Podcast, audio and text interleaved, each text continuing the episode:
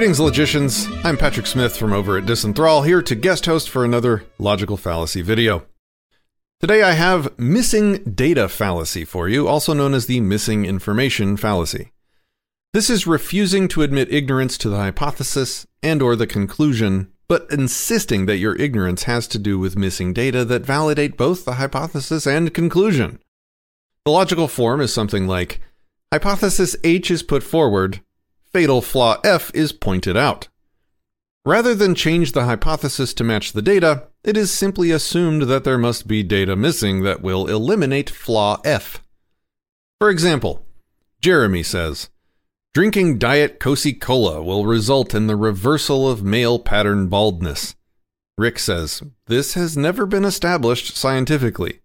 Jeremy, Well, that's because it must be mixed with another ingredient.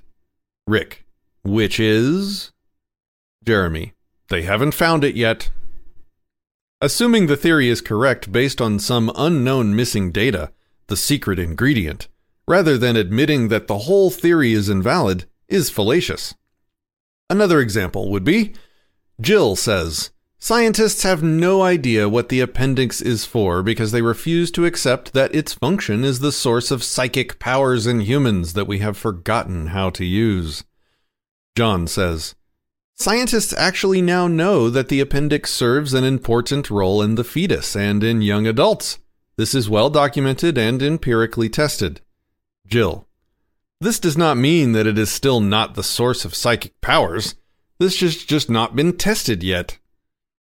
Well, in order to protect the hypothesis from error, it is assumed without evidence that the answer does exist, but is beyond current scientific understanding. Exception.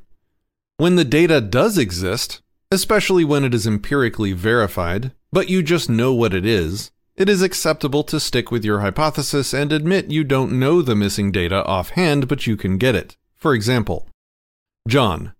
The Shroud of Turin was found many years back. This is physical proof that Jesus existed. Jill. You know, John, there is plenty of evidence against the authenticity of this. John.